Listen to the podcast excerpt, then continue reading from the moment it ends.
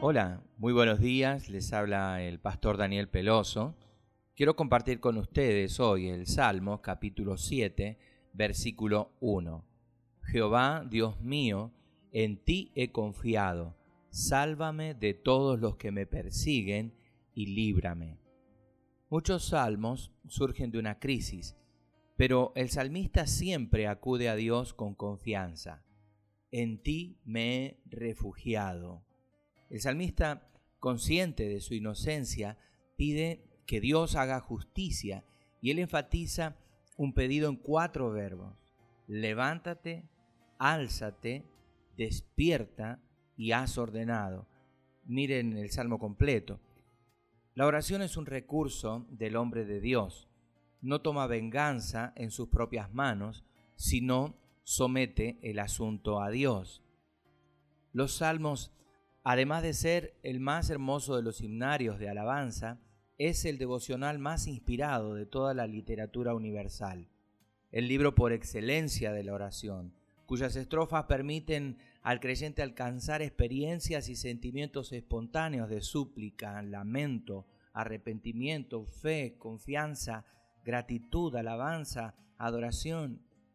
La oración es la expresión más profunda y delicada del creyente en el Señor la expresión privilegiada del encuentro y diálogo entre el hombre y Dios en su relación diaria en el correr de las horas. El Talmud narra cómo en cierta ocasión los discípulos del rabí Simeón ben Yochai, unos 150 años antes de Cristo, le preguntaron por qué el maná no había caído del cielo de una sola vez en lugar de caer cada día. Como muchos rabinos respondió también con una comparación. Un rey tenía un hijo y le daba una vez al año todo el alimento necesario. Y así el hijo iba una sola vez al año a saludar a su padre y darle gracias. El padre decidió darle cada día lo necesario, y en adelante el hijo iba todos los días a saludar a su padre y a darle gracias cada día por el bien recibido. Nosotros como hijos del Padre Celestial oramos cada día y nos comprometemos en nuestras tareas humanas, pero también debemos agradecer cada día por sus innumerables bendiciones.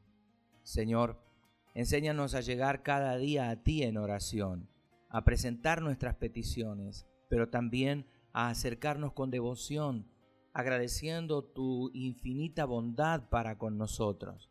En el nombre de Jesús. Amén Amén y amén.